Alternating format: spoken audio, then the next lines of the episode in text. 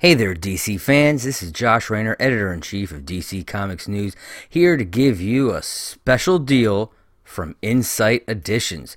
Insight Editions is an amazing company who uh, sells books and collectibles uh, from all sorts of pop culture, whether it be DC Comics, Marvel Comics, uh, movies like Die Hard, Harry Potter, Alien, everything out there in the world you can you can find. You got books, collectibles, uh, pop up greeting cards. They have all kinds of amazing items.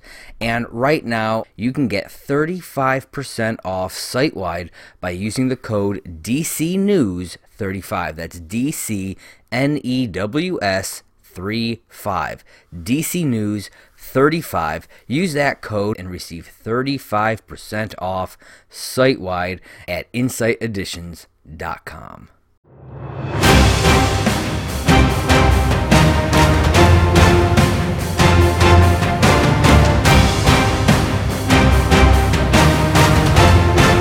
Well, hey there, all you DC Comics News fans, all you comic book fans, fans of podcasts and comics, fans of listening to my voice while you go throughout your day.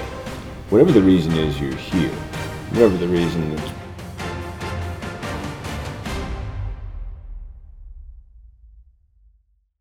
brought you, much like these planes flying in and out in the background, arriving, departing, carrying those who are here and those who are about to leave. Whatever category you were in, you're now at the beginning of episode number 111 of the DC Comics News Spinner Rack.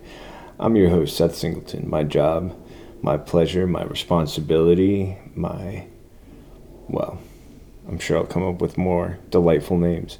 My opportunity each week to share with you what I feel are the top five books from DC Comics and why I think they are so this is episode number 111. I can't believe we just keep week after week flying our way towards 150, 175, 200. Don't ask me why I jumped 125. I don't have a good reason. What I do have is an amazing stack of books. In fact, far too many. I could have made two episodes out of this one week. But the weeks don't stop. And we got to keep the selections coming your way. My little dog Bruno by my feet. Here we are looking at my first choice, one of six. Issue number one of Infinite Frontier. Man, is it me or is Jason Williamson just knocking it out of the park? Uh, I, I love the fact that he went from writing for The Flash and turned around and has now created such a legacy in so many different parts of the DC universe. I mean, I think if you're doing it well, people are going to let you know. And when you can be the one who's doing it so well, well, man, why stop? Especially when you've got yourself such a great story, when you have an opportunity to bring it to life with some amazing characters, and also to hearken to all of those great moments that exist within DC Comics lore and it all kicks off with the arrival of a Batman who has appeared in many different stories now. A Batman who, from the earth he's from, is Thomas Wayne. So then, why is it that he's arrived? Why is it that Thomas Wayne is on Earth 23 and then is, of course, referred to later after there is an incident that is quickly handled by a cabal that was recently put together and revealed at the end of recent storylines, one that includes many interesting uh, collaborations, whether it's Mr. Terrific, Talia, Lex, Vandal, Hawkgirl, uh, whether it's Alan Scott, and together, keeping things as much together as possible. They are involved in trying to keep the world from ending up on the wrong side of reality as it almost did at the end of Dark Nights Death Metal. Now, one of the great things that I loved about this story was not only the absolutely gorgeous artwork. I mean, when you've got Williamson partnered with Romanico as well as uh, maybe it's Xermanico. I could always be pronouncing that name wrong. Or Romulo Fajardo Jr. You really have some great talent to play with, and whether that's taking us to Paris, whether that is showing us Gotham, whether that is revealing the omniverse, what is revealed so well, so masterfully, is the understanding that is growing among the populace who are aware now not only of the multiverse, but of an event that some witnessed, others are said to be part of a mass hysteria, but those who saw something believe that what they saw is of the gravest dangers and that it reminds them of just how small and insignificant they feel while trying to understand what a, a multiverse invasion looks like and almost became a reality.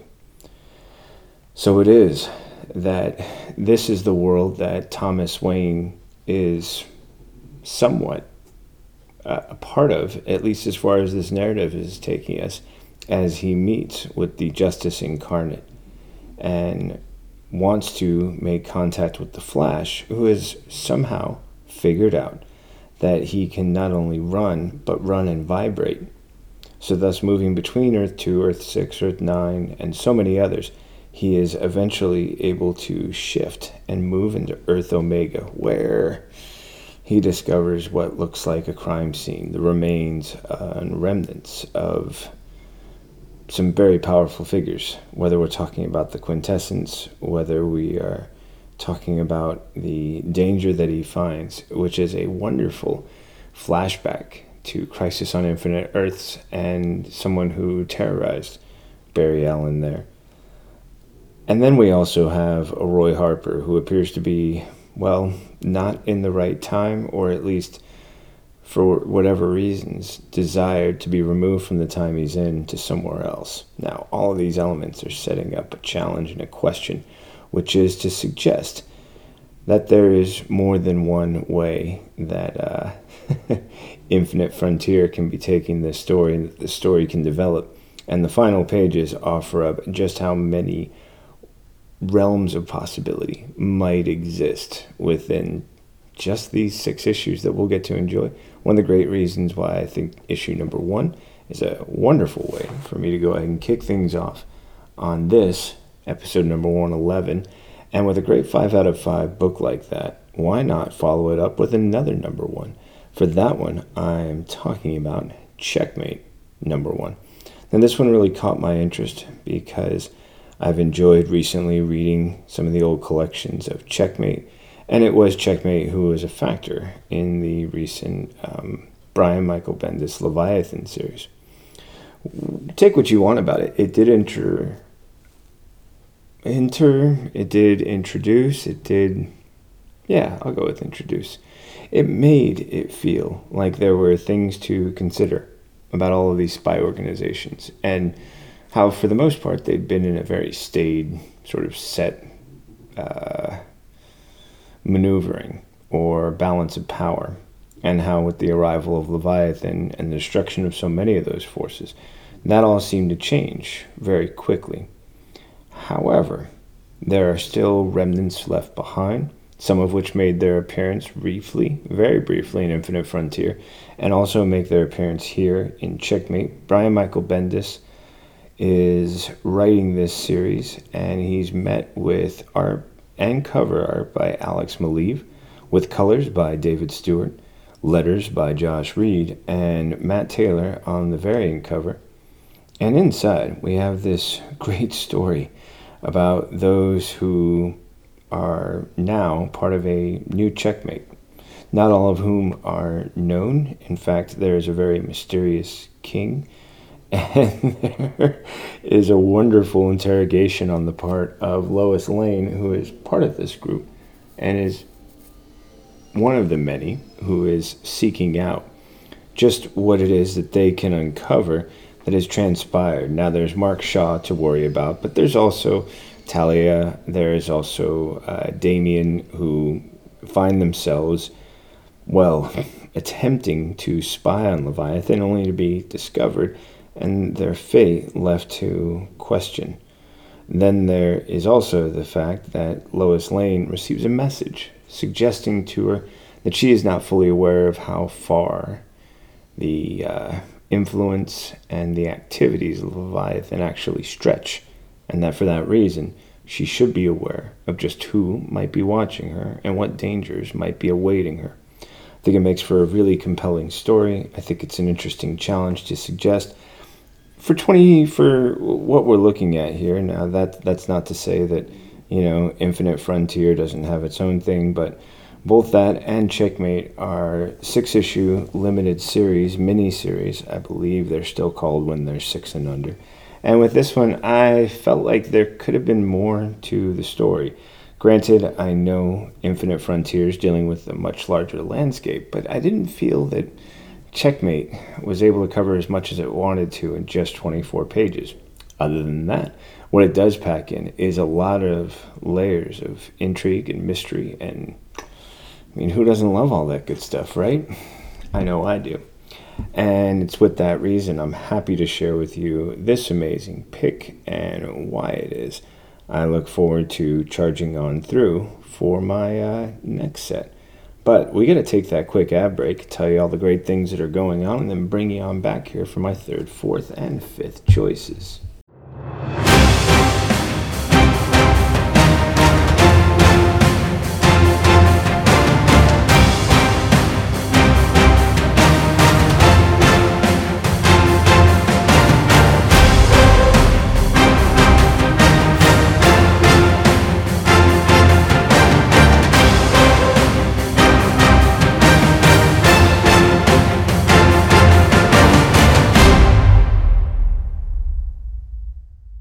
And boom, just like that, just as quick as you can turn, we are back. Love the way that smooth, jazzy music sort of fades out, and then, hey, here we are.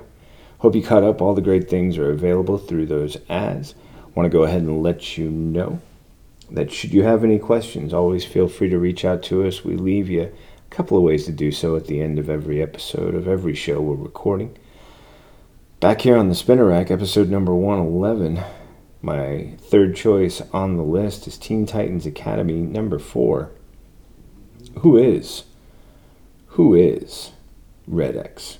And and why is it that something that was an identity once of Dick Grayson's is is now a conflicting uh, feeling that exists within the Titans Academy?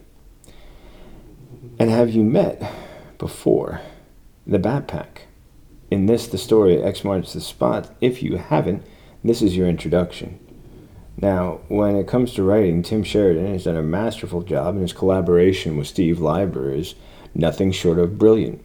Colors by Dave Stewart bring all of the vibrance you can handle, with letters by Rob Leigh that are quite lovely. A Pride variant cover by Stephen Byrne, which, well, I just recommend. Take a look you're probably going to want it. And then, of course, an original cover by Rafa Sandoval and Alejandro Sanchez, with a variant cover by Philip Tan and Elmer Santos, which is a nice little nod to some of the Titans' history, especially romantically.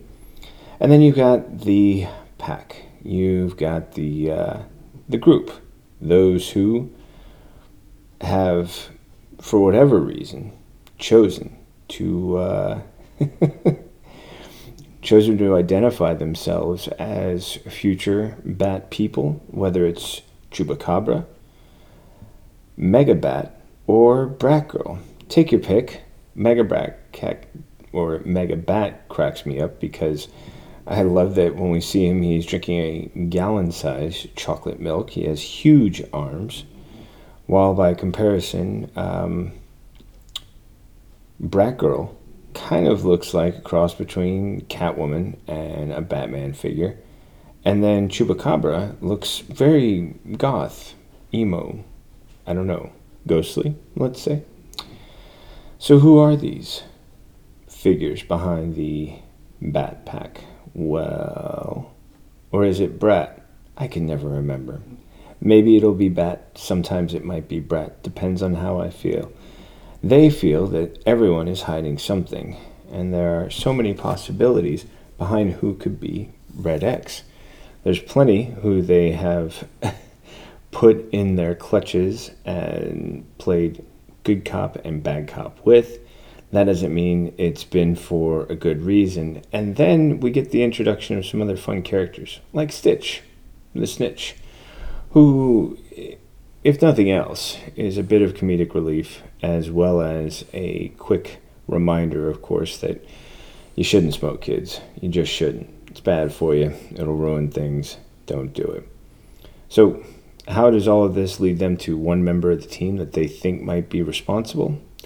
And then what is the downfall of those events? Well, let's just say it's a little bit embarrassing, but this is not a Bat Pack that is quickly deterred. In fact, they choose to continue pushing, seeking, asking, questioning. And along the way, some of the things they brush up against are a great opportunity for the reader to learn just a little bit more, whether it's about the challenges that are occurring with Billy Batson's powers, or what it is that the Bat Pack is able to find when they accidentally stumble into one of their teammates. Well, not quite accidentally, but when they stumble into the possessions and room one of their, uh, well, classmates, teammates at the academy, and get access to some information that they weren't supposed to have. Not only is there conflict, but then there is later a resolution, and one that introduces the idea that none of them know what it's like to have been Batman on his earliest cases, and just like him, they are doing their best with what they know, what they've learned, to apply their combined knowledge to a case and to solving it. That leads them to some interesting suggestions that are then confronted by, uh, well, Donna as well as by Gar. And in the process, it's only a turn of a corner that then reveals to them just how wrong they really are. What does that mean? How could it be? Well, you're probably going to want to see this all for yourself. It's why Teen Titans Academy number four should be on your list, and it's why it made the third position on my list this week.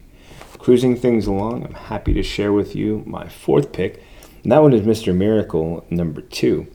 I got a huge kick out of this story because there was so much for me to like smile and enjoy. There was wonderful examples of beautiful color. There's also the fact that through the exposition of the story, we learn very quickly that this is a Shiloh who has no knowledge of Scott Free or Barda of Apokolips and it's the story being told by Brandon Easton with art by Fico Ossio that is so wonderful. The brilliant colors of Rico Renzi bring out some of the wonderful sort of hues and shades of the deep dark from purple to black. Letters by Rob Leigh capture some wonderful emotion from the characters as well as the non emotion of those like Motherbox, as well as a beautiful cover by Yannick Paquette and variant cover by Fico Ossio, pulling double duty here. Uh, there's some really fun stuff to enjoy about watching Shiloh Norman get into this conflict with someone who refers to themselves as Nevere Free and as the only daughter of Scott and Barda Free. So, how is it that she knows who he is and he doesn't know who she is? Well, for starters, there's always the possibility of a different Earth. Now that gets Bruno a bit snory sleepy, but that doesn't mean that it's any less understood. Also, is it important to note that all this time Shiloh is in the midst of a violent conflict and only in the process of escaping does he have a moment to collect his thoughts and discover that part of his mask had been damaged in the fight, allowing part of his identity to be revealed. And at least for those cameras who can see him, it's now known that he is a person of color and that he is changing the conversation all around him, all while just trying to stay alive. Oh, and then he gets the contact from that guy who helps make sure the rest of his life is running the way it's supposed to. And that contact is where are you, and do you know that your identity has been partially revealed? In fact, what occurs next is a great montage of ideas about how people and examples of how people responding, and also what it is that Shiloh is trying to do, which is to uncover what it is that might be either the thing that is being looked for or the very thing that is being potentially used in this conflict. It's a great story, it's a wonderful idea, and I think for the most part, there's this possibility that Shiloh Norman could be showing us just what a different kind of Mr. Miracle really looks like, what a different approach to the character can mean, how it is that some of the great challenges he'll be facing, as well as the way he handles them, are going to show us that this is different from someone who was raised on Apokolips and escaped, and only did so with his love and the hope that things will work themselves out. This is someone who is following in the footsteps of Thaddeus. Who is Thaddeus? Well, we're going to learn more about Thaddeus as the issues continue, but it appears that for starters, there are things in Thaddeus's possession that Shiloh will need. And because of that, we will have an opportunity to hopefully go back and learn just a little bit more about this character and why it is there's so much of importance when it comes to his relationship with Shiloh Norman. And now here's one of those ones where I just had to flip a coin. It was Superman 32, it was Wonder Woman Black and Gold, the coin landed. I'm not going to argue with the coin. The coin has chosen Superman number 32. Um, I absolutely love this story. I love what I have been seeing with the character of Superman as he's been crafted and created and shared with the world through the brilliance and the wonder that is Philip Kennedy Johnson. Guy continues to blow me away this part three of The One Who Fell, gorgeous art by Scott, sorry, pause, Godlewski. Uh, Gabe Eltaeb on the colors, Dave Sharp on the letters, John Timms on the cover, with a variant cover by Inhyuk Lee, and a Pride variant cover by David Talaski, which is worthy of hanging on your wall and framing. Gorgeous stuff here, really beautiful. This idea of what it means to follow in the footsteps of someone who is violent, has used violence, and to become your own person in the process. How this reflects on Superman and his son John, how it is that John is able to use his relationship with his father to draw on his best qualities and overcome not only the danger that they are facing, but to do something his father cannot. How it is that Sure, with Superman, you can always get those fiery red rays, but John has learned how to manipulate his heat vision to different stages and frequencies of light, and because of that, he's able to accomplish more than even his own father could possibly hope to do. With that, we have this wonderful story that showcases not only through its narrative, but also its beautiful devices from the panels, from the colors, from the gorgeous art. I mean, most of it's taking place at night on a planet without any artificial light, and yet somehow the moments are perfectly, just gorgeously brought to life on the page.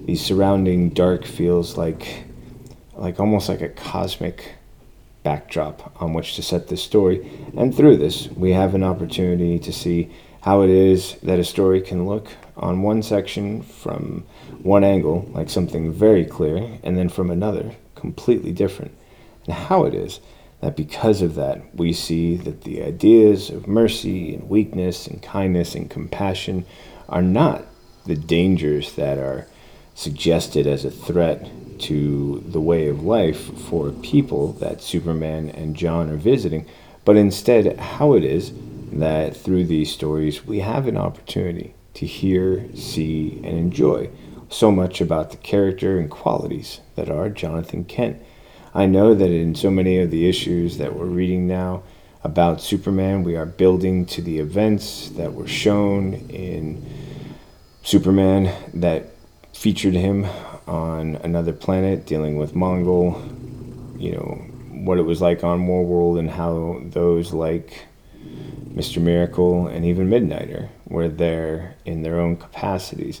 But also how it is that Jonathan will soon assume the responsibility of his father's legacy, become the Superman of Metropolis, and because of that, how we will have a chance to see just who it is he's able to become and what more will, I think, be developed beyond what we saw in Future State. This story suggests all the best possibilities offers all the great reasons why Superman is such a wonderful character to continue enjoying, and why it is that the legacy is in great hands with his son John. I'm looking forward to seeing more, sharing it with you here on upcoming episodes of DC Comics News Spinner Rack. And it's now my pleasure to say that that is my fifth and final choice for this week. This was all the books that were available on June 22nd and that week thereof. If you have any other choices you think I should have picked, I'm okay with that. There were plenty. I mean, Wonder Woman Black and Gold is just one of the ones that I left off that I wished I could have shared more about. There will be others. Hopefully, they make it back on the next time around, that they're on the spinner rack.